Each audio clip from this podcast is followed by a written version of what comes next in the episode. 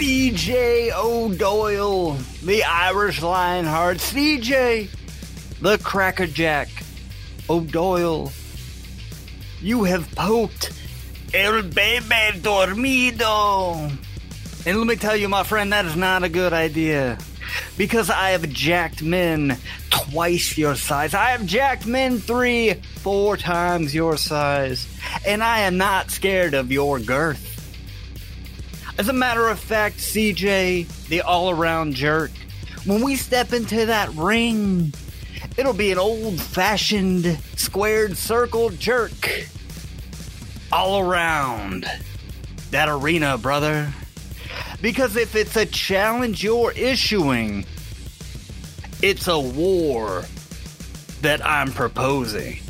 So whenever you want to go to battle, CJ Crackerjack, you just let me know the time and the place, and El Bebe Dormido will run wild all over you, Daddy.